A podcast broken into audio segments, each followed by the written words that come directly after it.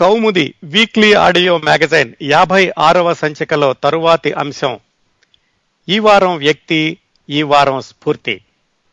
గత మూడు సంచికలుగా భారతదేశంలో ప్రాంతీయ భాషా చిత్ర దర్శకుడు అయినప్పటికీ అంతర్జాతీయంగా అత్యద్భుతమైన పేరు తెచ్చుకున్న ప్రత్యేక దర్శకుడు సత్యజిత్ రే జీవిత విశేషాలు వింటున్నాం. ఒక్కసారి గత మూడు సంచికల్లో ఏం మాట్లాడుకున్నామో విన్నాక మిగతా విశేషాలకి ఈ వారం సంచికకి వెళ్దామండి. యాభై మూడవ సంచికలో ఈ కార్యక్రమాన్ని ప్రారంభించాం. అందులో సత్యజిత్ రే గారి బాల్యం ఆయనకి సినిమా నిర్మాణం మీద ఆసక్తి కలిగినటువంటి వైనం ఆ విశేషాలు తెలుసుకున్నాం. యాభై నాలుగవ సంచికలో సత్యజిత్ రే దర్శకత్వం వహించిన మొట్టమొదటి చిత్రం పథేర్ పాంచాలి నిర్మాణం వెనకనున్నటువంటి కథనాలు. ఆ సినిమా నిర్మించడానికి సత్యజిత్ రే పడిన కష్టాలు ఎదురైన ఇబ్బందులు ఆయన వాటిని ఎదుర్కొన్న విధానం చిట్ట చివరికి సినిమా విడుదలైనటువంటి విశేషాలు అవన్నీ మనం కౌముది వీక్లీ ఆడియో మ్యాగజైన్ యాభై నాలుగవ సంచికలో మాట్లాడుకున్నాం. క్రిందటి వారం కౌముది వీక్లీ ఆడియో మ్యాగజైన్ యాభై ఐదవ సంచికలో మనం సత్యజిత్ రే దర్శకత్వ జీవితం ప్రారంభించిన మొదట్లో అప్పు అనేటటువంటి పాత్రతోటి వరుసగా తీసిన మూడు సినిమాల గురించి వాటి కథలు వాటి ప్రత్యేకతలు ఆ విషయాలు మాట్లాడుకున్నామండి. ఆ మూడు చిత్రాలు పథేర్ పాంచాలి అపరాజితో అపూర్ సంసార్. ఆ మధ్యలో ఇంకో రెండు సినిమాలు తీశారనుకోండి. ఇది సత్యజిత్ రే గారు పంతొమ్మిది వందల యాభై ఐదు నుంచి పంతొమ్మిది వందల యాభై తొమ్మిది వరకు ఆయన చిత్ర జీవితం. మిగతా విశేషాలు ఈ వారం క్లుప్తంగా మాట్లాడుకుని ఈ వారంతో ఈ కార్యక్రమాన్ని పూర్తి చేద్దామండి. ముందులో చెప్పినట్టుగానే నిజానికి సత్యజిత్ రే గారి ఒక్కొక్క సినిమా గురించి మనం గంటల తరబడి మాట్లాడుకోవచ్చు. మనకున్నటువంటి పరిమితుల దృష్ట్యా పరిమిత సమయం దృష్ట్యా నాలుగు వారాల్లో ఈ కార్యక్రమాన్ని మనం పూర్తి చేసుకుంటున్నాం. ఈ వారం ఏ విశేషాలతో మొదలు పెడదామంటే క్రిందటి వారం అప్పు పాత్ర కొనసాగిన మొట్టమొదటి మూడు చిత్రాల కథలు విశేషాలు తెలుసుకున్నాం కదా. నిజానికి ఈ అప్పు పాత్ర ప్రతి చిత్రంలో కూడా చాలా ముఖ్యమైన పాత్ర. అందుకే దాన్ని అప్పు ట్రలజీ అని కూడా అంటారండి ఆ మూడు సినిమాలని. మరి ఈ అప్పు పాత్ర ధరించినటువంటి పాత్రధారులు ఎవరు? వాళ్ళు తర్వాత ఏం చేస్తున్నారు? ఇప్పుడు ఏం చేస్తున్నారు? ఆ విశేషాలు ఆసక్తికరంగా ఉంటాయి కదా? ఎందుకంటే సత్యజిత్ రే పంతొమ్మిది వందల యాభై ఐదులో పథేర్ పాంచాలి తోటి చిత్రరంగ ప్రవేశం చేస్తే ఇప్పటికీ అంటే దాదాపుగా అరవై సంవత్సరాల తర్వాత కూడా ఆ పథేర్ పాంచాలి చిత్రాన్ని చూస్తుంటే చాలా సరికొత్తగా అది ఇప్పటి కాలానికి కూడా సరిపోయేలాగా ఆ వాతావరణంలోకి వెళితే అలాంటి ప్రజలు ఇంకా ఉన్నారు అలాంటి జీవితాలు ఇంకా ఉన్నాయి అలాంటి చిన్నపిల్లలు ఇంకా ఉన్నారు అలాంటి అమాయకమైన బాల్యం ఇంకా పల్లెటూళ్ళల్లో ఉంది అని అనిపిస్తుంది. ఏమాత్రం మనకి అరవై సంవత్సరాల క్రిందటి చిత్రం చూపి చూస్తున్నట్టుగా అనిపించదు. ఇంత అద్భుతమైన చిత్రంలో ఆ తర్వాత వచ్చిన రెండు సినిమాల్లో కూడా ఈ అప్పు పాత్ర పోషించిన వాళ్ళెవరు? తర్వాత వాళ్ళు ఏం చేస్తున్నారు? ఆ విశేషాలతో ప్రారంభిద్దాం. మొట్టమొదటి చిత్రం పథేర్ పాంచాలి. ఆ చిత్రం నిర్మించేటప్పుడు అప్పు పాత్ర కోసం చిన్నపిల్లాడు కావాలి అని వెతకడం మొదలుపెట్టారు సత్యచిత్రే ఐదు సంవత్సరాలు ఏడు సంవత్సరాల మధ్య వయసు ఉన్న పిల్లలు ఎవరైనా కానీ నేను కొత్తగా నిర్మించబోయే సినిమాల్లో కావాలి అని సత్యచిత్రే అప్పటి బెంగాలీ వార్తాపత్రికలో ప్రకటన ఇచ్చారు. ఇస్తే చాలా ఫోటోలు వచ్చినాయి ఆయనకి. కాకపోతే ఆయన ఎవరికి కూడా ఆ ఫోటోల్లో ఆయన చూస్తున్నటువంటి అప్పు పాత్ర కనిపించలేదు. ఇలా జరుగుతూ ఉండగా ఆయన ప్రయత్నాలు ఆయన భార్య ఒకసారి వాళ్ళ ఇంటి పక్కనున్న మేడ మీద ఒక అబ్బాయి గాలిపటాలు ఎగరేసుకుంటూ కనిపించాడు. ఆ కుర్రాడికి ఎనిమిది తొమ్మిది సంవత్సరాల వయసు ఉంటుంది. ఆ అబ్బాయిని చూడగానే ఆవిడ చెప్పారు సత్యజిత్రేకి ఆ కుర్రాడు ఎవరో చాలా బాగున్నాడు మీరు ఇన్ని రోజులుగా వెతుకుతున్నారు కదా ఒకసారి అతన్ని ఎందుకు చూడకూడదు అని. సరే ఆ కుర్రవాడిని పిలిపించారు. ఆ కుర్రవాడి పేరు సుబీర్ బెనర్జీ. అతన్ని పిలిపించి అతనికి ఏం తెలుస్తుంది ఏడెనిమిది సంవత్సరాల వయసు? ఇలా సినిమాల్లో వెయ్యాలంటే వాళ్ళ పెద్దవాళ్ళని పిలిపించి మాట్లాడారు. వాళ్ళ నాన్నగారు ససేమిరా ఒప్పుకోలేదు. మా పిల్లడేమిటండి? చదువుకుంటున్నాడు ఇంకా ఎలిమెంటరీ స్కూల్లో ఉన్నాడు వీడికి సినిమాలు ఏమిటి అసలు మీరెవరో తెలియదు అన్నారు. అయితే సత్యజిత్రి అప్పుడు చెప్పారట ఏమని? ఈరోజు మీరెవరో తెలియదండి నేనెవరో తెలియదు నేను సినిమా తీస్తున్నానన్న నమ్మకం కూడా చాలామందికి లేదు. కాకపోతే ఈ సినిమా పూర్తయితే మీ అబ్బాయి నేను ఈ సినిమా కేవలం భారతదేశ చలనచిత్ర చరిత్రలోనే కాకుండా ప్రపంచ చలనచిత్ర చరిత్రలో నిలిచిపోతుందన్న నమ్మకం నాకుంది. నా నమ్మకం మీద మీరు విశ్వాసాన్ని నుంచి మీ అబ్బాయిని నాకు ఇవ్వండి ఈ సినిమాలో నటించడానికి అని వాళ్ళ పెద్దవాళ్ళని బ్రతిమాలి. ఎలాగైతే ఆ సుబీర్ బెనర్జీ అన్న కుర్రాన్ని ఈ పతేర్ పాంచాలి సినిమాలో అప్పు పాత్రకి తీసుకున్నారు. ఆ సినిమా నిర్మాణం చూశాం కదా మనం దాదాపుగా ఐదు సంవత్సరాలు జరిగింది మధ్య మధ్యలో ఆగిపోతూ మొదలవుతూ ఆగిపోతూ మొదలవుతూ. ఆ తర్వాత ఇంటర్వ్యూలో సత్యజిత్ రే చెప్పుకున్నారు నాకు చాలా అదృష్టం ఏమిటంటే ఈ నాలుగు సంవత్సరాల్లో కూడా ఆ కుర్రాడి గొంతు ఎక్కడా మారలేదు అలాగే ఉన్నాడు అది నాకు చాలా అదృష్టం అనిపించింది అన్నారు. అలాగే ఈ సినిమాలోకి వచ్చేటప్పటికి ఆ కుర్రాడికి నటన అంటే ఏమిటో తెలీదు ఎందుకంటే ఏడెనిమిది సంవత్సరాల వయసు ఇంకా ఎలిమెంటరీ స్కూల్లో చదువుకుంటున్నాడు. అతనితోటి నటింప చేయడానికి చాలా కష్టాలు పడ్డారట. మరి అతనే ఎందుకు కావాలనుకున్నారు? మరొకసారి మీరు సినిమా చూడండి తెలుస్తుంది ఎందుకు కావాలనుకున్నారంటే అమాయకమైన చెక్కిళ్ళు ఆ కళ్ళు అది అమాయకత్వం మూర్తి భవించినటువంటి బాల్యం తాండవించాలి అంటే ఆ కుర్రాడి ముఖంలోనే కనిపిస్తుంది. నిజంగా ఇటీవల నేను క్రిందట రెండు వారాల్లో ఆ సినిమా చూసినప్పుడు మళ్ళా ఆ కుర్రాడిని చూస్తే బాగుంటుంది ఎక్కడున్నాడో కదా ఇంత అమాయకంగా ఉన్నాడు అనిపించిందండి. మీకు కూడా అలాగే అనిపిస్తుంది. మరి అలాంటి ముఖం చాలా ముఖ్యం కాబట్టి అతనికి నటన నేర్పించడానికి సత్యజిత్రే చాలా కష్టాలు పడ్డారు. ఉదాహరణకి మొట్టమొదటగా వాళ్ళు చిత్రీకరించినటువంటి దృశ్యం గత సంచికల్లో కూడా చెప్పుకున్నాం. అప్పు తన అక్క దుర్గా ఇద్దరూ కలిసి పొలాల్లోకి పరిగెత్తుతారు. అక్కడ దూరంగా ఒక రైలు కనపడుతుంది. అది వాళ్ళు మొట్టమొదటగా చిత్రీకరించిన దృశ్యం. అయితే అక్క ముందు పరిగెత్తు వెళుతుండి ఈ అప్పు వెనకాల వెళతాడు. అక్క కనిపించదు. అందుకని అతను వెతుక్కుంటూ వెళ్ళాలి. ఆగి ఆగి పరిగెత్తుతూ అటు ఇటు చూస్తూ అప్పుడు అక్క ఎక్కడుందా అని వెళ్ళాలి. ఇది మొట్టమొదటి దృశ్యం. ఆ పిల్లాడికి చెప్పారు నువ్వు ఆగి ఆగి పరిగెత్తు అని. ఆగి ఆగి పరిగెత్తడం అంటే అతనికేం తెలియలేదు. అలా పరిగెత్తున్నాడు. అలా నాలుగైదు సార్లు రిహార్సల్స్ చేయించాక ఇలా కాదు అని అతను పరిగెత్తే దోవలో అక్కడక్కడ కొన్ని రాళ్ళు అడ్డం పెట్టి అలాగైతే ఆ రాళ్ళ దగ్గరకు వచ్చినప్పుడు కొంచెం అతను వేగం తగ్గిస్తాడు అది దాటుకుని వెళ్తాడు ఆగి ఆగి వెళ్ళినట్టుగా ఉంటుంది. అంతవరకు బాగానే ఉంది. అటు ఇటుకు వెతుకుతూ వెళ్ళు అంటే అతనికి అర్థం కాలేదు. అప్పుడు ఏం చేశారంటే ఆ పొలాల్లో మధ్యలో దూరంగా మనుషుల్ని పెట్టి ఒక కొంత కొంత విరామంలో వాళ్ళని ఈ పిల్లని పిలవమని చెప్పాను. పిలిస్తే పక్కకు చూస్తాడు కదా. ఆ విధంగా అతను తన అక్కని వెతుక్కుంటూ ఆగుతూ ఆగుతూ వెళ్ళినటువంటి దృశ్యాన్ని చిత్రీకరించారు. అంత కష్టపడ్డారు మొదట్లో. కాకపోతే ఇప్పుడు సినిమా చూస్తే ఆ కుర్రవాడు కానీ మిగతా పాత్రలు ఎవరైనా కానీ అసలు నటీనటులు అనిపించరండి. అందుకే అది సహజత్వానికి దగ్గరగా నిజమైన ప్రదేశాల్లో నిజమైన మనుషుల్ని యథాతథంగా చిత్రీకరించారేమో వీళ్ళు సినిమాలో నటించలేదేమో అనిపిస్తుంది. దానికి ప్రాణం పోసింది అప్పు పాత్రధారి సుబీర్ బెనర్జీ. బానే ఉంది. ఈ సినిమా పంతొమ్మిది వందల యాభై ఐదులో విడుదలైంది. అత్యద్భుతమైనటువంటి ప్రశంసలు లభించాయి. అంతర్జాతీయంగా పన్నెండు అవార్డులు వచ్చినాయి. ఇందులో నటించి వృద్ధ పాత్ర నటించినటువంటి ఆవిడికి అంతర్జాతీయంగా అవార్డు వచ్చింది. ఈ అప్పు ఏమయ్యాడు మరి తర్వాత? ఈ సినిమా అయిపోయాక ఈ అప్పు అన్న కురవాడు మళ్ళా సినిమాల్లో కొనసాగలేదు. వాళ్ళ నాన్నగారు వాళ్ళు ముందులో చెప్పినట్టుగానే అతన్ని తీసుకెళ్ళి మళ్ళా చదువులో పెట్టేశారు చదువుకోవడం ప్రారంభించాడు. ఈ సినిమా విడుదలైన పాతిక సంవత్సరాల తర్వాత పంతొమ్మిది వందల ఎనభైలో ఇండియా టుడే మ్యాగజైన్ వాళ్ళు ఒకసారి మళ్ళీ ఇతను వెతికి పట్టుకున్నారు. ఎక్కడున్నాడు ఈ అప్పు సుబీర్ బెనర్జీ అని పట్టుకున్నప్పుడు అతనికి అప్పటికి ముప్పై మూడు సంవత్సరాల వయసు. ఈ సినిమాలో నటించేటప్పటికి అతనికి ఎనిమిది సంవత్సరాల వయసు. ముప్పై మూడు సంవత్సరాల వయసులో ఈ సుబీర్ బెనర్జీ పథేర్ పాంచేలిలో అప్పు అన్న చిన్న చిన్నపిల్లాడి పాత్ర ధరించిన సుబీర్ బెనర్జీ పంతొమ్మిది వందల ఎనభైలో ఒక జూట్ బిల్లో ఎక్కడో పనిచేస్తున్నాడు కలకత్తాలో. అతన్ని పట్టుకుని అతనితో ఇంటర్వ్యూ రాశారు ఇండియా టుడే వాళ్ళు. ఇలా పథేర్ పాంచాలిలో అప్పుగా పనిపి కనిపించిన కుర్రాడు ఇలాగ ఇక్కడ ఉద్యోగం చేసుకుంటున్నాడు అని. ఆ తర్వాత అతను ఎప్పుడూ సినిమాలకు దగ్గరకు రాలేదు. సినిమాలకు చాలా దూరంగా ఉండిపోయాడు. పతేర్ పాంచాలి సినిమాని ఇప్పటికీ కోట్లాది మంది చూసి ఉంటారు ఇంకా చూస్తూ ఉన్నారు. అలాంటి సినిమాలో ముఖ్యమైన పాత్ర పోషించిన సుబీర్ బెనర్జీ అప్పు పాత్రధారి జిలుగు వెలుగుల వెడితెరకి చాలా దూరంగా అతి సామాన్యంగా అనామకంగా ఎవ్వరికీ తెలియకుండా ఇంతకాలం జీవిస్తూ వచ్చారు జీవిస్తున్నారండి. మరి ఎలా తెలిసింది ఈయన గురించి ఇప్పటికీ? పంతొమ్మిది వందల ఎనభైలో ఆ ఇంటర్వ్యూ అయిపోయాక మళ్ళా ఆ అప్పు పాత్రధారి సుబీర్ బెనర్జీ గురించి ఎవరు మాట్లాడుకోలేదు. అయితే రెండు మూడు సంవత్సరాల క్రిందట ఏం జరిగిందంటే బెంగాలీలో కౌశిక్ గంగూలీ అని ఇంకొక దర్శకుడు ఉన్నాడు ఆయన కూడా ఈ బహుమతికి అర్హమైనటువంటి సినిమాలు చక్కటి సినిమాలు నిర్మించారు బెంగాలీలో.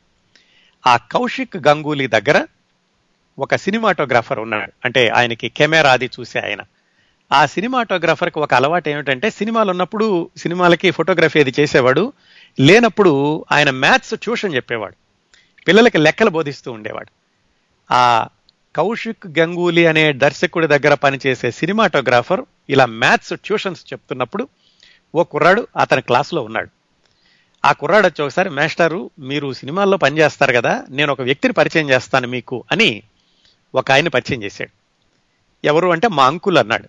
సరే అంకుల్ అయితే ప్రత్యేకత ఏముంది? అనుకున్నాడు. చూసారా సార్ ఆయనే అప్పు అన్నాడు.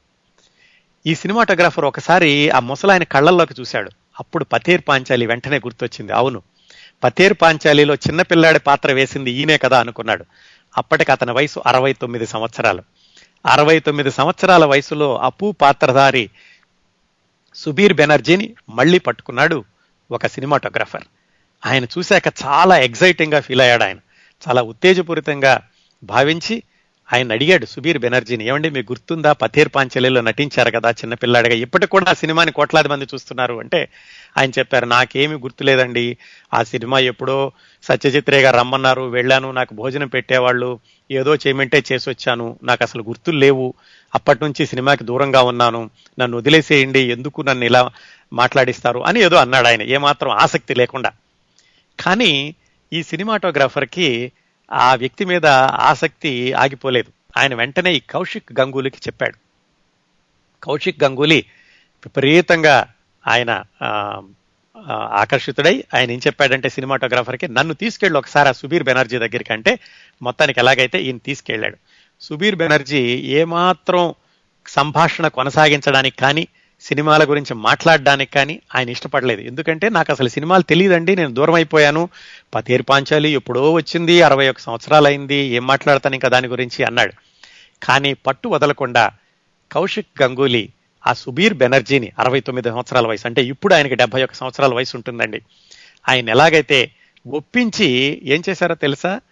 ఆయన జీవిత చరిత్రను సినిమాగా తీశారు. ఎవరి జీవిత చరిత్ర? పథారి పాంచాలిలో చిన్నపిల్లడి అప్పు పాత్ర పోషించిన సుబీర్ బెనర్జీ నిజ జీవితాన్ని ఈయన సినిమాగా తీశారు. ఆ సినిమా పేరు అపూర్ పాంచాలి. ఈ అపూర్ పాంచాలి అనే సినిమాకి క్రిందటి సంవత్సరమే అనుకుంటాను. అంతర్జాతీయంగా కూడా చాలా అవార్డులు వచ్చినాయి. అది చాలా ఆసక్తికరంగా ఉంటుందండి. పథేర్ పాంచాలి ఎంత ఆసక్తికరంగా ఉంటుందో దాదాపుగా పథేర్ పాంచాలి ఆ తర్వాత అపరాజితో అపూర్ సంసార్లో అప్పు జీవితం ఎలా కొనసాగిందో దానికి నిజంగా ఈ సుబీర్ బెనర్జీ జీవితంలో జరిగిన సంఘటనలకి కూడా కొన్ని పోలికలు ఉన్నాయి. యాదృచ్ఛికంగా జరిగి ఉండొచ్చు అది. ఆ విధంగా సుబీర్ బెనర్జీ జీవితాన్ని తీసుకుని కౌశిక్ గంగూలీ అపూర్ పాంచాలి అనే పేరుతోటి క్రిందటి సంవత్సరం బెంగాలీ చిత్రాన్ని నిర్మించి అంతర్జాతీయంగా చక్కటి అవార్డులు తెచ్చుకున్నారండి. అది ఆ పతేర్ పాంచాలి సినిమాలో అంటే ఆ అప్పు సిరీస్లో మొట్టమొదటి చిత్రంలో అప్పు పాత్ర పోషించిన సుబీర్ బెనర్జీ యొక్క నేపథ్యం. ఆయన ఇంకా కలకత్తాలో ఉన్నారు. చిట్ట చివరిగా ఒక గవర్నమెంట్ ఆఫీసులో ప్రావిడెంట్ ఫండ్ ఆఫీసర్గా పనిచేస్తూ ఆయన వాలంటరీ రిటైర్మెంట్ తీసుకుని ప్రశాంతమైన వృద్ధాప్య జీవితాన్ని గడుపుతున్నారు. ఒక్కసారి మళ్ళీ చూడండి యూట్యూబ్లోకి వెళ్ళి పథేర్ పాంచాలి సినిమా ఆ చిన్నపిల్లాడి మొహం చూసి ఒక్కసారి ఊహించుకోండి. డెబ్బై ఒక్క సంవత్సరాల వయసులో ఆయన వీటన్నిటికీ దూరంగా ఎవ్వరికీ తెలియకుండా అనామకంగా ఆయన జీవితాన్ని ఆయన అతి సాధారణంగా జీవిస్తున్నారు. అది మొట్టమొదటి అప్పు. రెండో సినిమా అపరాజితో. దాంట్లో గుర్తుంది కదా అప్పు కొంచెం పెద్దవాడయ్యి అమ్మా నాన్నతో కలిసి కాశీకి వెళతాడు అక్కడ తండ్రి చనిపోతాడు. తండ్రి చనిపోయాక అక్కడి నుంచి అమ్మతో కలిసి మేనమామ గారి పల్లెటూరు వెళ్ళి ఆ పల్లెటూరులో ఉండడానికి ఆయనకి ఇష్టం లేక కలకత్తా వచ్చి చదువుకుంటాడు. తల్లి దగ్గరికి అప్పుడప్పుడు వెళుతూ ఉంటాడు. తల్లి కొడుకు దూరమై భర్తకి దూరమై భర్త చనిపోయాడు అమ్మాయి చనిపోయింది కొడుకు దూరంగా ఉంటున్నాడు. ఆవిడ ఏకాంతాన్ని భరించలేక ఏకాంతంలో తల్లి చనిపోతుంది. చల్లిపో చనిపోయినప్పుడు అప్పు కలకత్తా నుంచి వెనక్కి వచ్చి తల్లి యొక్క మిగిలిన వస్తువులన్నీ తీసుకుని కలకత్తా వెళ్ళిపోతాడు. అది అపరాజితో సినిమా. ఆ సినిమాలో అప్పు పాత్ర నటించిన అతనికి పద్నాలుగు పదిహేను సంవత్సరాల వయసు ఉంటుంది. ఆ అప్పు ఏం చేస్తున్నాడు ఇప్పుడు? ఆయన పేరు స్మరణ్ ఘోషాల్. ఈ స్మరణ్ ఘోషాల్ ఎలా వచ్చాడంటే అపరాజితో సినిమాలోకి. నిజానికి మొట్టమొదటగా ఆ అపరాజితోలో అప్పు పాత్ర పాత్ర కోసమని సౌమిత్ర చటర్జీ అని ఒక ఇరవై ఏళ్ళ కుర్రాడు వెళ్ళాడు ఇంటర్వ్యూకి. వెళితే సత్యజిత్ రే ఏం చెప్పారంటే నువ్వు ఈ పాత్రకి చాలా పెద్దవాడి అయిపోతావు బాబు. మళ్ళా కొన్ని సంవత్సరాలు ఆగాక నా దగ్గర ఏమైనా సరైన పాత్ర దొరికితే నేను పిలుస్తానులే అని సౌమిత్ర చటర్జీని పంపించేశారు. పంపించేసి ఈ అపరాజితో సినిమాకి పద్నాలుగు పదిహేను సంవత్సరాల వయసున్న కుర్రాడు కావాలని వెతుక్కుంటూ వెళితే స్మరణ్ ఘోషాల్ అన్న అతను కనిపించాడు. అతను ఉన్నత కుటుంబంలో నుంచి వచ్చిన అతనే. నటన అంటే ఎక్కువ తెలీదు. సత్యజిత్ రే సినిమాల్లో నటన తెలియాల్సిన అవసరం లేదు. ఎందుకంటే ఆయనే చెబుతారు నటించడం కాదు ఎలా జీవించాలో చూపిస్తారు కాబట్టి మొత్తానికి వాళ్ళ పెద్దవాళ్ళను ఒప్పించి ఈ స్మరణ్ ఘోషాల్ని తన రెండో సినిమా అపరాజితులో అప్పు పాత్ర కోసం తీసుకున్నారు సత్యజిత్ రే. అతను ఉన్నత కుటుంబం నుంచి వచ్చినప్పటికీ ఈ అపరాజితో సినిమాలో అప్పు పాత్ర మధ్యతరగతి దిగువ మధ్యతరగతి పేద బాలుడి జీవితం. ఆయన చక్కగా అభినయించాడు. అది కూడా యూట్యూబ్లో ఉందండి అపరాజితో చిత్రం. చూడండి మీరు. ఆ కుర్రాడు తర్వాత ఏమైందంటే ఈ సినిమా అయ్యాక మళ్ళీ ఆయన ఎప్పుడు అసలు సినిమాల వైపు రాలేదు. ఈయన అడిగారు కానీ సత్యజిత్రే ఆయన సినిమాలో నటించలేదు. దీని తర్వాత ఒకే ఒక్క చిత్రం అది కూడా రవీంద్రనాథ్ ఠాగూర్ గురించి సత్యజిత్రే ఒక డాక్యుమెంటరీ తీస్తే పంతొమ్మిది వందల అరవై ఒకటిలో ఆ డాక్యుమెంటరీలో రవీంద్రనాథ్ ఠాగూర్ పాత్ర పోషించాడు ఈ స్మరణ్ ఘోషాల్. తర్వాత ఆ కుర్రాడు ఇంకెప్పుడు కూడా సినిమాల్లోకి రాలేదు. సినిమాలకు పూర్తిగా దూరంగా ఉండిపోయాడు. ఉండిపోయి ఆయన ఒక ట్రావెల్ ఏజెన్సీ పెట్టుకున్నారు కలకటాలో. ట్రావెల్ ఏజెన్సీ పెట్టుకుని రైఫిల్ షూటింగ్ క్లబ్ను కూడా ఒకదాన్ని నడిపారు. దురదృ దురదృష్టవశాత్తు రెండు వేల ఎనిమిదిలో గుండెపోటుతోటి మరణించాడు స్మరణ్ ఘోషాల్. అది అపరాజితులో అప్పు పాత్ర ధరించిన అతను. పథేర్ పాంచేలు అప్పు పాత్రధారి డెబ్బై ఒక్క సంవత్సరాలు ఇంకా జీవించి ఆయన అతి సాధారణమైన జీవితాన్ని ఎవరికి తెలియకుండా గడుపుతున్నారు. అపరాజితోలో అప్పు పాత్రధారి స్మరణ్ ఘోషాల్ రెండు వేల ఎనిమిదిలో మరణించారు.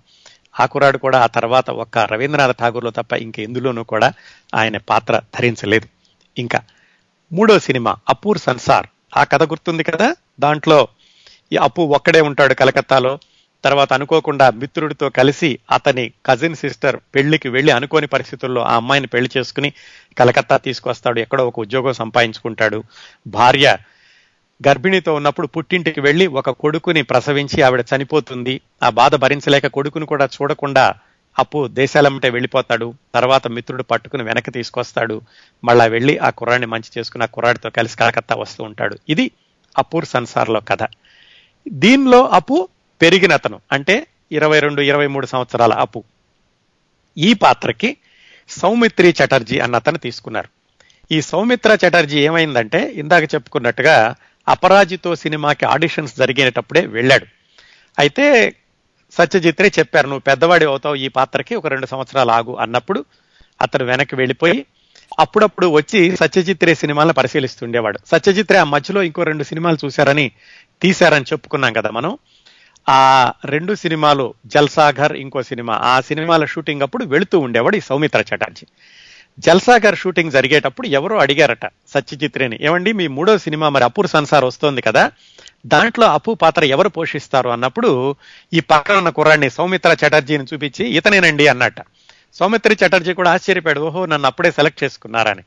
ఆ విధంగా ఈ అప్పు సిరీస్లోని మూడో సినిమా అపూర్ సంసార్లో అపూ పాత్ర ధరించింది సౌమిత్ర చటర్జీ. ఆయన నేపథ్యం ఏమిటి? బాగా చదువుకున్నాడు. ఆయన పోస్ట్ గ్రాడ్యుయేషన్ వరకు చదువుకున్నారు. ఒక రెండు మూడు నాటకాల్లో వేషాలు వేశారు. నాటక రంగం మీద నటనలో శిక్షణ కూడా తీసుకున్నారు. ఇంకో సినిమా ఆడిషన్ కూడా వెళ్ళారు కానీ అక్కడ సెలెక్ట్ కాలేదు. కానీ సత్యజిత్ రేకి ఈ సౌమిత్రి చటర్జీలో మూడో అప్పు కనిపించాడు.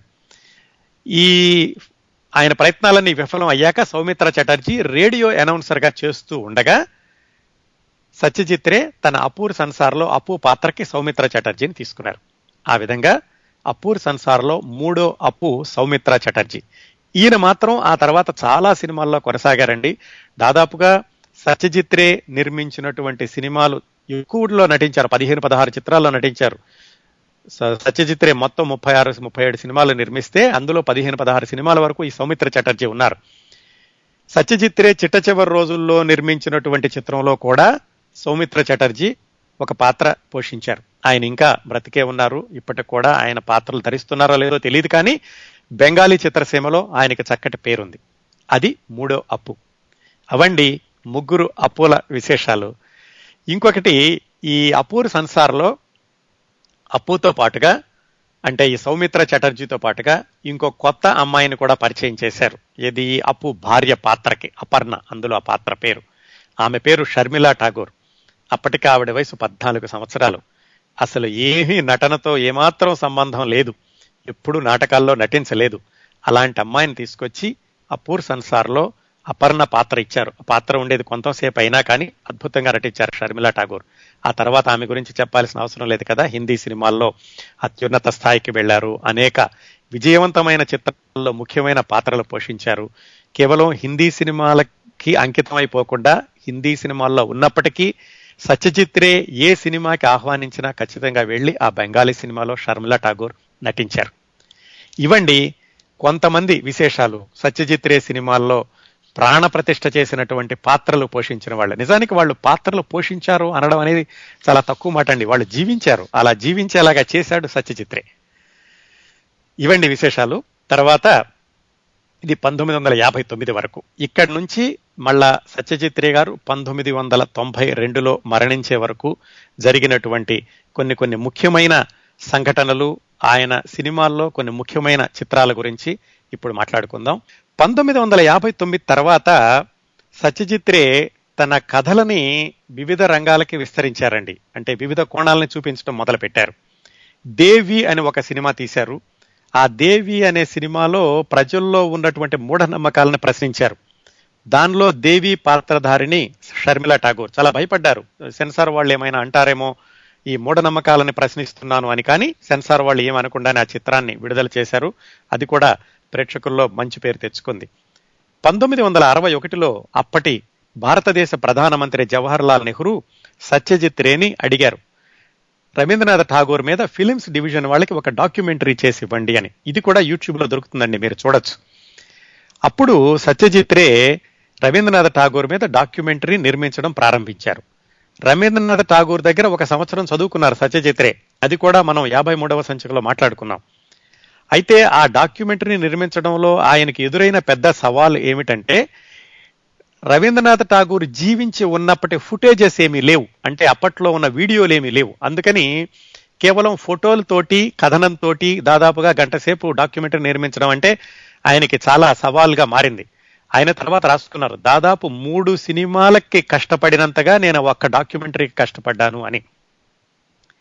ఆ రవీంద్రనాథ్ ఠాగూర్ డాక్యుమెంటరీలో రవీంద్రనాథ్ ఠాగూర్ పాత్ర పోషించిన అతను స్మరణ్ ఘోషాల్. ఏది? రవీంద్ర సత్యజిత్ రే గారి అపరాజితోలో రెండో అప్పు పాత్ర పోషించిన అతను రవీంద్రనాథ్ ఠాగూర్ డాక్యుమెంటరీలో రవీంద్రనాథ్ పాత్ర పోషించారు. ఆ సినిమా కూడా సినిమా అనకంటే కదా డాక్యుమెంటరీ. అది ఫిలిమ్స్ డివిజన్ వాళ్ళ కోసం నిర్మించిన డాక్యుమెంటరీ కూడా చక్కటి పేరు తెచ్చుకుంది. రవీంద్రనాథ్ ఠాగూర్ గురించి అంత సమగ్రమైనటువంటి డాక్యుమెంటరీ ఆ తర్వాత అంతకు ముందు కూడా రాలేదని అంటారండి. ఇలా ఈయన సినిమాల్లో బిజీ అయిపోయాక ఉద్యోగం అప్పుడే మానేసేశారు. కాకపోతే ఆయన జీవన విధానంలో మాత్రం ఏమి మార్పు రాలేదటండి. అంటే సినిమాల్లో ఇంత పేరు తెచ్చుకున్నప్పటికీ ప్రతి సినిమాకి అంతర్జాతీయంగా బహుమతులు తెచ్చుకుంటున్నప్పటికీ ఆయన మాత్రం ఆ ఉమ్మడి కుటుంబంలోనే జీవించడం కొనసాగిస్తూనే వచ్చారు. అలాగే వాళ్ళ తాతగారు ప్రారంభించినటువంటి ఒక పత్రిక పిల్లల పత్రిక సందేశ్ అని వాళ్ళ నాన్నగారు కొంతకాలం నడిపారు. ఆ తర్వాత ఆగిపోయింది ఆ పత్రిక. ఆ పత్రికని మళ్ళీ ప్రారంభించారు సత్యజిత్రే పంతొమ్మిది వందల అరవై ఒకటి ప్రాంతాల్లో. సందేశ్ అది చిన్నపిల్లల పత్రిక. ఇప్పటికి కూడా నడుస్తుంది ఆ పత్రిక. దీని తర్వాత వాళ్ళ అబ్బాయి కూడా కొనసాగించారు. సత్యజిత్రే వాళ్ళ అబ్బాయి కూడా సందేశ్ పిల్లల పత్రికని కొనసాగించారు.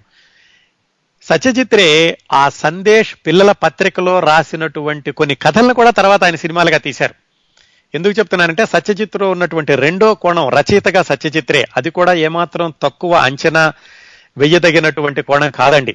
సత్యజిత్రే సినిమా దర్శకుడిగా ఎంత పేరు తెచ్చుకున్నారో రచయితగా కూడా అంత అత్యద్భుతమైనటువంటి పాత్రల్ని సృష్టించారు అంత మంచి పేరు తెచ్చుకున్నారు అన్ని పుస్తకాలని కూడా ఆయన రాశారు.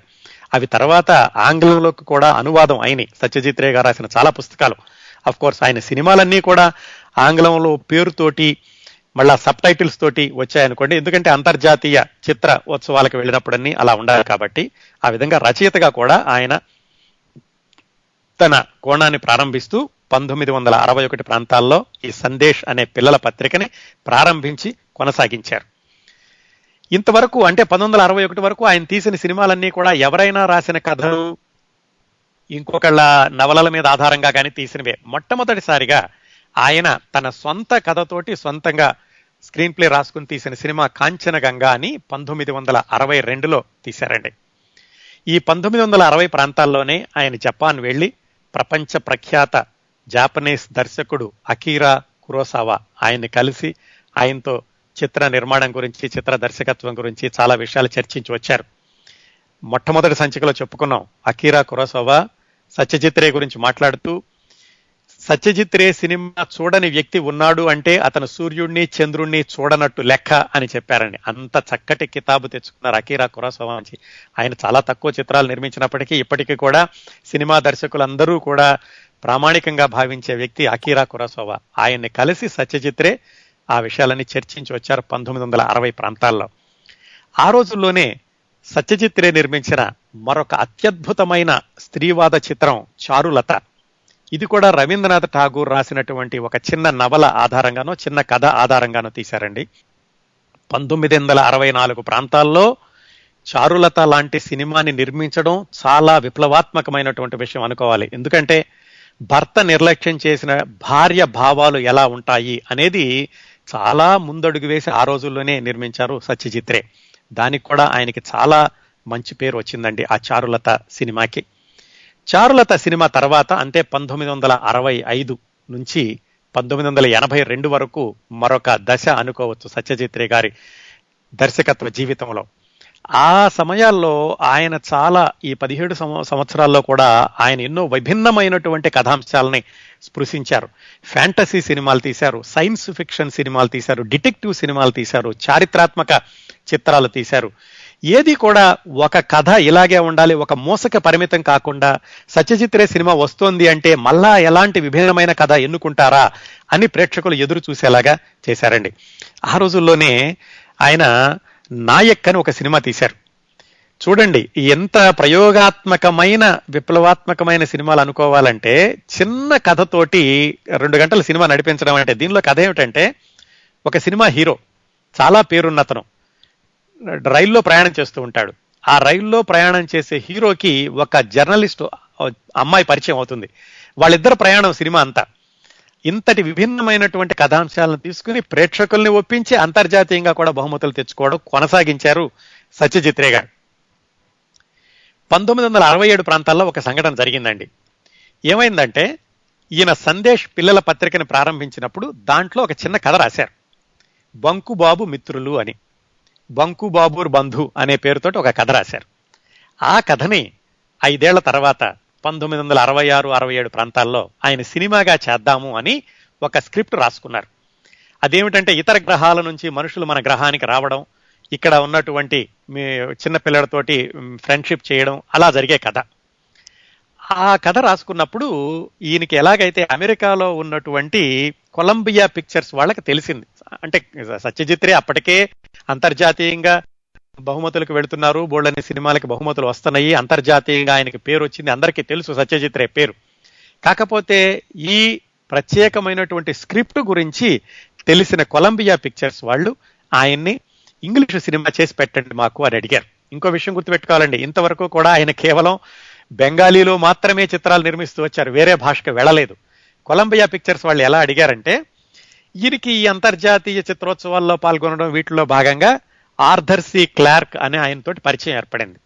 ఆ క్లార్క్ అన్న ఆయన ఏం చేశాడంటే అమెరికాలో మైక్ విల్సన్ అనే అతన్ని పరిచయం చేసి ఇతను నీ తరఫున అమెరికాలో కొలంబియా పిక్చర్స్ వాళ్ళతో మాట్లాడుతూ ఉంటాడు అని చెప్పి ఆ మైక్ విల్సన్కి ఈయన రాసుకున్నటువంటి బంకుబాబు మిత్రులు ఆ స్క్రిప్ట్ ఇంగ్లీష్లో ఉన్నది పంపించారు. ఈ మైక్ విల్సన్ అతను అన్నతను అమెరికాలో ఆ స్క్రిప్ట్ని రిజిస్టర్ చేయించాడు.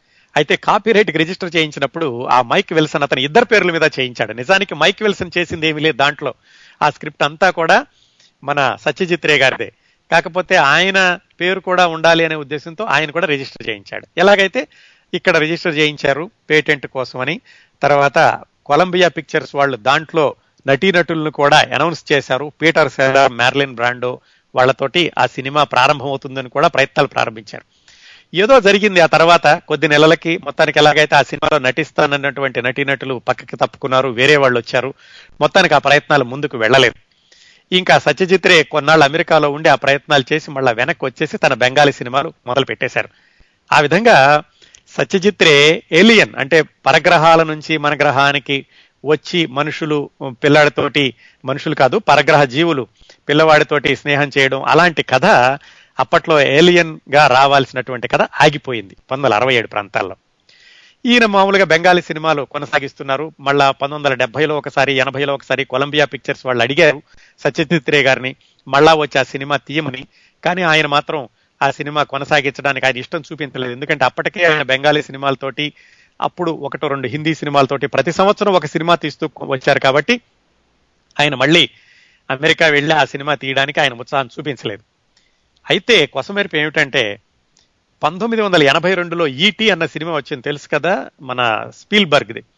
కొంతమంది అన్నారు ఆ స్టీవెన్ స్పీల్బర్గ్ తీసినటువంటి ఆ సినిమా అప్పట్లో సత్యజిత్ రే రాసినటువంటి ఆ స్క్రిప్ట్ కూడా కొన్ని పోలికలు ఉన్నాయి ఆ స్క్రిప్ట్ ఇక్కడ హాలీవుడ్లో రిజిస్టర్ అయింది కాబట్టి దాని నుంచి స్ఫూర్తి తీసుకున్నారేమో అని కొంతమంది అన్నారు. కానీ స్పీల్బర్గ్ ఏమన్నారంటే అసలు ఆ నవలో ఆ స్క్రిప్ట్ జరిగినప్పుడు నేను హై స్కూల్లో ఉన్నాను ఆ విషయాలు కూడా నాకు తెలియవు అని ఆయన అన్నారు. ఈ చిత్రసీమలో మామూలే అనుకోండి. ఎందుకంటే భావాలు ఒకరికి ఇంకొకరికి అలాగే అనిపిస్తూ ఉండడం అలాగే తీయడం అనేది మొత్తానికి ఎలాగైతే సత్యజిత్ రే తీయాల్సినటువంటి ఆ ఎలియన్ సినిమా ఆ విధంగా ఆగిపోయింది. అలాంటి కొంచెం అలాంటి కథా రూపంలో ఉన్నటువంటి ఈటీ సినిమా స్పీల్బర్గ్ నుంచి పంతొమ్మిది వందల ఎనభై రెండులో వచ్చింది. సత్యజిత్ రే ఆ విధంగా ఆయన రాసుకున్నటువంటి కథలు అలాగే వాళ్ళ తాతగారు రాసిన కథలు వాళ్ళ నాన్నగారు రాసిన కథలు వీటన్నిటితో కూడా ఆయన సినిమాలు తీస్తూ వచ్చారు. ఈ అపు ట్రెలజీ అనుకున్నాం కదా ఇది అపు పాత్రతోటి మూడు సినిమాలు తీశారు వరసనేనని. అపు పుట్టడం దగ్గర నుంచి ఆ తర్వాత వివాహం అవడం తనకు కొడుకు పుట్టడం వరకు ఆ మూడు సినిమాలు ఒక వరుసగా తీశారు. అలాంటి వరస సినిమాల తర్వాత ఎప్పుడూ తీయలేదు కానీ ఆయన ఏం చేశారంటే డెబ్బై డెబ్బై ఒకటి డెబ్బై ఐదులో మూడు సినిమాలు తీశారు. ఒక విధంగా అది కూడా ట్రిలాజీ అనుకోవచ్చు అండి అంటే మూడు ఒకే పాత్రలతోటి కొనసాగిన మూడు సినిమాలు అనుకోవచ్చు. ప్రతిద్వంది సీమబద్ధ జనారణ్య అని మూడు సినిమాలు తీశారు. దాంట్లో కూడా ఏమిటంటే ఒక నిజాయితీ గల యువకుడు తర్వాత నెమ్మదిగా లంచాల వైపు వెళ్ళడం రెండో సినిమాల్లో లంచాల్లో పెద్దవాడు అవడం మూడో సినిమాల్లో దానివల్ల వచ్చినటువంటి పరిణామాలు ఇలాగా దాన్ని తీశారు. దాన్ని కలకత్తా ట్రిలజీ అని కూడా అంటారండి. అంటే కలకత్తా నేపథ్యంలో సత్యజిత్రే అదే కథాంశంతో దా కథాంశాన్ని పొడిగిస్తూ తీసినటువంటి మూడు సినిమాలు అని చెప్తూ ఉంటారు. మరి ఇలాగైతే ఈయన అన్ని పుస్తకాల్లో కథలే రాశారు. వాళ్ళ తాతగారు రాసిన కథలు నాన్నగారు రాసిన కథలు తను రాసుకున్న కథలు రవీంద్రనాథ్ ఠాగూర్ కథలు ఇవే తీశారు కానీ మరి సమకాలీన సమస్యల మీద ఏమీ తీయలేదా అంటే తీశారండి. ఆయన సమకాలీన సమస్యల మీద తీయడం కూడా ఈ పంతొమ్మిది వందల అరవై రెండు తర్వాత కొన్ని కొన్ని దృశ్య చిత్రీకరించారు. కాకపోతే ఏమిటంటే ఆయన రాజకీయాల వైపు ఎక్కువ వెళ్ళేవాళ్ళు కాదు. ఈ బంగ్లాదేశ్ విమోచనోద్యమం వచ్చినప్పుడు చాలా మంది అడిగారు ఈ బంగ్లాదేశ్ ఆ విమోచనోద్యమం మీద సినిమా తీయొచ్చు కదా అంటే నాకు రాజకీయాల మీద అంత ఆసక్తి లేదు కాకపోతే ఇలాంటి ఉద్యమాల్లో పాల్గొన్న వ్యక్తుల జీవితాలు ఎలా చిన్నాభిన్నం అవుతాయి అవి ఎలా ప్రభావితం అవుతాయి అలాంటి వాటి మీద అయితే నాకు సినిమాలు తీయాలన్న ఆసక్తి ఉంటుంది కానీ కేవలం రాజకీయాల మీద ఉండదు అని చెప్పారు ఆయన.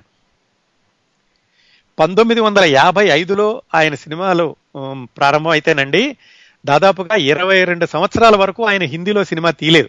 ఆ తర్వాత కూడా రెండే సినిమాలు తీశారు. పంతొమ్మిది వందల డెబ్బై ఏడులో మొట్టమొదటిసారిగా ఆయన హిందీ భాషలో షత్రంజ్ కే ఖిలాడి అని అది కూడా భారీ తారాగణంతో. అంతవరకు కూడా ఆయన సినిమాల్లో తారాగణంతో సంబంధం లేదు. కథ సత్యజిత్రే అవే రెండు హీరోలు ఆయన సినిమాలను. అలాంటిది సంజీవ్ కుమార్ సయ్యద్ జాఫ్రీ అంజాద్ ఖాన్ షబానా ఆజ్మీ రిచర్డ్ అటెన్బరో వీళ్ళందరితోటి ఆయన షత్రంజ్ కే ఖిలాడి అనే సినిమాని పంతొమ్మిది వందల డెబ్బై ఏడులో హిందీలో రంగుల్లో తీశారండి. ఆ తర్వాత మరొక సినిమా మాత్రం తీసినట్టున్నారు హిందీలోను. ఈ సినిమాకి షత్రంజ్ కే ఖిలాడి దగ్గర నుంచి సందీప్ రే సత్యజిత్ రే గారు అబ్బాయి సందీప్ రే ఈయనకి అసిస్టెంట్గా పనిచేయడం ప్రారంభించాడు. అంతకు ముందు వరకు కూడా ఆయన సత్యజిత్ రే గారి సినిమాల్లో స్టిల్ ఫోటోగ్రాఫర్గా అలా పనిచేశాడు ఈ సందీప్ రే. షత్రంజ్ కే కిలాడి దగ్గర నుంచి ఆయన దర్శకత్వ శాఖలో తండ్రికి ఆయన అసిస్ట్ చేయడం మొదలుపెట్టారు. ఆ విధంగా పంతొమ్మిది వందల ఎనభై రెండు వరకు ఆయన సంవత్సరానికి ఒక సినిమా వస్తోంది. ప్రేక్షకులు ఆదరిస్తున్నారు. వైవిధ్యభరితమైన కథనాలు అంతర్జాతీయంగా అవార్డులు అనేది అవి కొనసాగుతూనే ఉన్నాయి. ఎనభై మూడు నుంచి తొంభై రెండు వరకు చివరి దశ అనుకోవచ్చండి సత్యజిత్ రే గారి చలనచిత్ర జీవితంలోనూ నిజ జీవితంలో కూడాను. పంతొమ్మిది వందల ఎనభై మూడులో ఆయన ఘరే బైరే అని ఇంటా బయట రవీంద్రనాథ్ ఠాగూర్ గారి నవల కథ. దాన్ని సినిమాగా తీస్తూ ఉన్న రోజుల్లో ఆయనకి సెట్ మీద గుండె నొప్పి వచ్చింది. గుండె నొప్పి వచ్చి ఆయన విశ్రాంతి తీసుకోవాల్సిన పరిస్థితి. ఆ సినిమాని తర్వాత వాళ్ళ అబ్బాయి సందీప్ రే పూర్తి చేశారు. ఇది పంతొమ్మిది వందల ఎనభై మూడు ఎనభై నాలుగు ప్రాంతాల్లో జరిగిందండి. ఈ ఘర బైరే అనేటటువంటి రవీంద్రనాథ్ ఠాగూర్ నవలని ఈయన పంతొమ్మిది వందల ఎనభై మూడులో తీశాడనుకున్నాం కదా. నిజానికి నలభై ఆరు నలభై ఏడు ప్రాంతాల్లో ఈయన పథేర్ పాంచాలి కూడా అనుకోక ముందు ఒక ఆయన ఈయన్ని పిలిచి స్క్రీన్ ప్లే రాయించాడు. అది కూడా చెప్పుకున్నాం మనం మొట్టమొదటి సంచికలను. యాభై మూడవ సంచికలో. అప్పుడు అనుకున్నారు ఆయన ఆ సినిమా ఎలాగైతే మొదలు కాలేదు అయితే ఆ సినిమాని ఎప్పటికైనా ఆ కథని ఎప్పటికైనా నేను సినిమా తీస్తాను అని సత్యజిత్రే నలభై ఎనిమిది నలభై తొమ్మిది ప్రాంతాల్లో అనుకుంటే పంతొమ్మిది వందల ఎనభై మూడుకి అది సాధ్యపడిందండి. రవీంద్రనాథ్ ఠాగూర్ ఇంటా బయట నవలని ఆయన ఎనభై మూడులో సినిమాగా తీశారు. అప్పట్ అప్పటి నుంచి ఆయన ఆరోగ్యం కొంచెం దిగజారడం ప్రారంభించింది. వాళ్ళ అబ్బాయి ఎక్కువగా సహాయం చేస్తూ ఉండేవాడు. చిట్ట చివరగా ఆయన నిర్మించినటువంటి మూడు సినిమాలు గణశత్రు శాఖ ప్రశాఖ ఆగంతక్. అవి చిట్ట చివరి మూడు చిత్రాలు. చాలా మంది ఏమంటారంటే ఆయన మొట్టమొదటి సినిమాల్లో ఉన్నంతటి పట్టు ఈ చిట్ట చివరి సినిమాల్లో లేదు అంటారు కానీ నిజానికి ఆ కథలు చూస్తే కనుక ఆయన కథల్ని ఎంపిక చేసుకునే విధానం ఇప్పటికి కూడా ఆశ్చర్యంగా ఉంటుంది. ఎవరైనా సినిమా దర్శకులు కావాలి అనుకుంటే ఖచ్చితంగా సత్యజిత్ రే గారి ముప్పై ఆరు సినిమాలు వరుసనే చూస్తూ ఉంటే తెలుస్తుందండి కథల్లో వైవిధ్యం ఎలా ఎంచుకోవచ్చు కథల్ని ఎలా ముగించవచ్చు ప్రేక్షకుల్ని ఆకర్షించేటటువంటి అంశాలను ఎలా చిత్రీకరించాలి అనేది. నిజానికి ఆయన కథలు చదువుతుంటే ఆ చిట్ట చివరి మూడు సినిమాల్లో కూడా ఆయన మార్కు ఉంటుంది. కాకపోతే చిత్రీకరించడంలో అంత ఎఫెక్టివ్గా లేదు అని ఆయన అభిమానులు అంటూ ఉంటారు.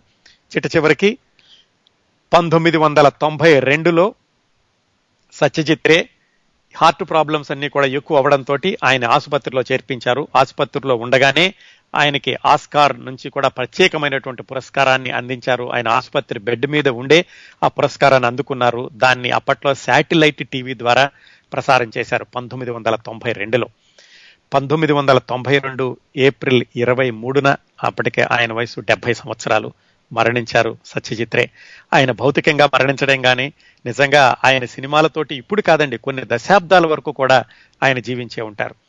ఇంకా కొన్ని ప్రత్యేకమైన విషయాలు ఏంటంటే ఈయన సినిమా నిర్మాణంలో ఆయన అనుసరించినటువంటి కొన్ని విలక్షణమైన విధానాలు ఆయన స్క్రీన్ ప్లేని ఎప్పుడూ కూడా ఇంగ్లీష్లో రాసుకుంటూ ఉండేవాళ్ళు.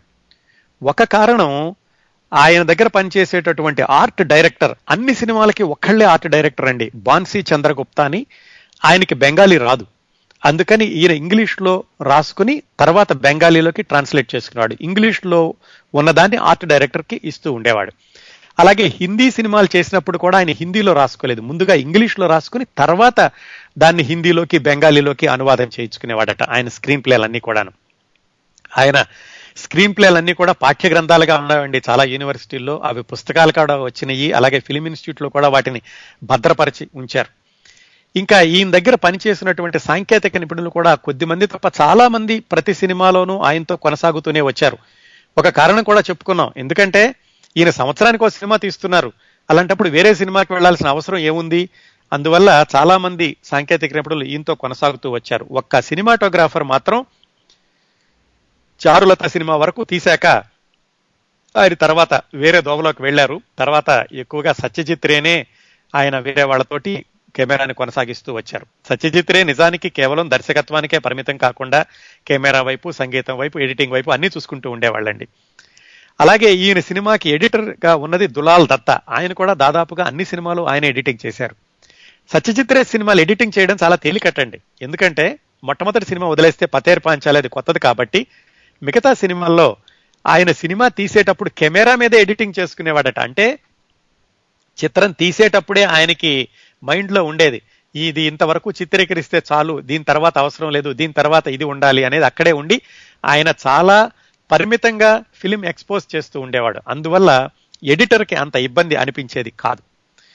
అలాగే ఇంకా నటీనటులు అంటే ఇందాక చూసాం కదా ఆయన సినిమాలో పాత్రను బట్టి నటీనటులు తీసుకున్నారు. నటీనటుల కోసం ఆయన సినిమా ఎప్పుడూ తీయలేదు. ఆ విధంగా ఆయన తన విలక్షణమైనటువంటి చిత్ర నిర్మాణ విధానంతో దర్శకత్వ శైలులతోటి ఆయన కొనసాగారు. అలాగే రచయితగా సత్యజిత్రే గురించి కూడా మాట్లాడుకున్నాం కదా. ఆయన కేవలం ఆ సందేశ్ అన్న పిల్లల పుస్తకాన్ని కొనసాగించడమే కాకుండా చాలా పిల్లల పుస్తకాలు రాశారండి. అలాగే డిటెక్టివ్ పుస్తకాలు రాశారు. ఆయన డిటెక్టివ్ పాత్రల్ని సృష్టించారు బెంగాలీలో. ఫెలూడా అనే డిటెక్టివ్ అలాగే ప్రొఫెసర్ శంకు అనే సైంటిస్టు ఈ రెండు పాత్రలతోటి ఆయన కొన్ని సిరీస్ ఆఫ్ డిటెక్టివ్ నావెల్స్ రాశారు. దాని ఆధారంగా బెంగాలీలో టీవీ సీరియల్స్ కూడా వచ్చినాయి. అవి చాలా ప్రసిద్ధి అండి. ఆ, సత్యజిత్ రే రాసింది.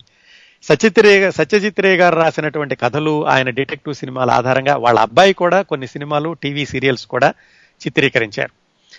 అలాగే సత్యజిత్ రే రాసిన పుస్తకాలన్నీ కలిపి దాదాపుగా డజన్ పైగా వాటి సంపుటాలుగా వచ్చినాయండి. దాంట్లో వ్యాసాలు ఉన్నాయి. అలాగే ఈ సినిమా నిర్మాణం గురించినటువంటి వ్యాసాలు ఉన్నాయి కథలు ఉన్నాయి చిన్నపిల్లల కథలు ఉన్నాయి సైంటిఫిక్ కథలు ఉన్నాయి డిటెక్టివ్ కథలు ఉన్నాయి. వీటన్నిటినీ కూడా రాశారు ఆయన.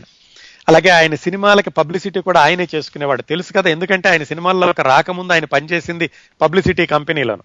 అందువల్ల సినిమాకి పబ్లిసిటీ కూడా ఆయనే చేసుకుంటూ ఉండేవాళ్ళు ఇవండి ప్రాంతీయ భాషా చిత్ర దర్శకుడిగా ప్రారంభమై కొనసాగినప్పటికీ ప్రపంచవ్యాప్తంగా ఎనలేని పేరు సంపాదించుకున్న భారతదేశమే కాదు ప్రపంచమే గర్వించదగ్గ చలనచిత్ర దర్శకుడు సత్యజిత్ రే గారి చలనచిత్ర జీవిత విశేషాలు మనకి ఉన్న సమయంలో ఇంతవరకు మాట్లాడుకోగలిగాం. తర్వాత ఎప్పుడైనా అవకాశం వచ్చినప్పుడు ఆయన మిగతా సినిమాలన్నింటి గురించి కూడా వివరంగా మాట్లాడుకుందామండి. ఇంతటితోటి కౌముది వీక్లీ ఆడియో మ్యాగజైన్ యాభై ఆరవ సంచికని ముగిద్దామండి. మళ్ళీ వచ్చే వారం కౌముది వీక్లీ ఆడియో మ్యాగజైన్ యాభై ఏడవ సంచికతో మరొక కొత్త అంశంతో కలుసుకుందాం.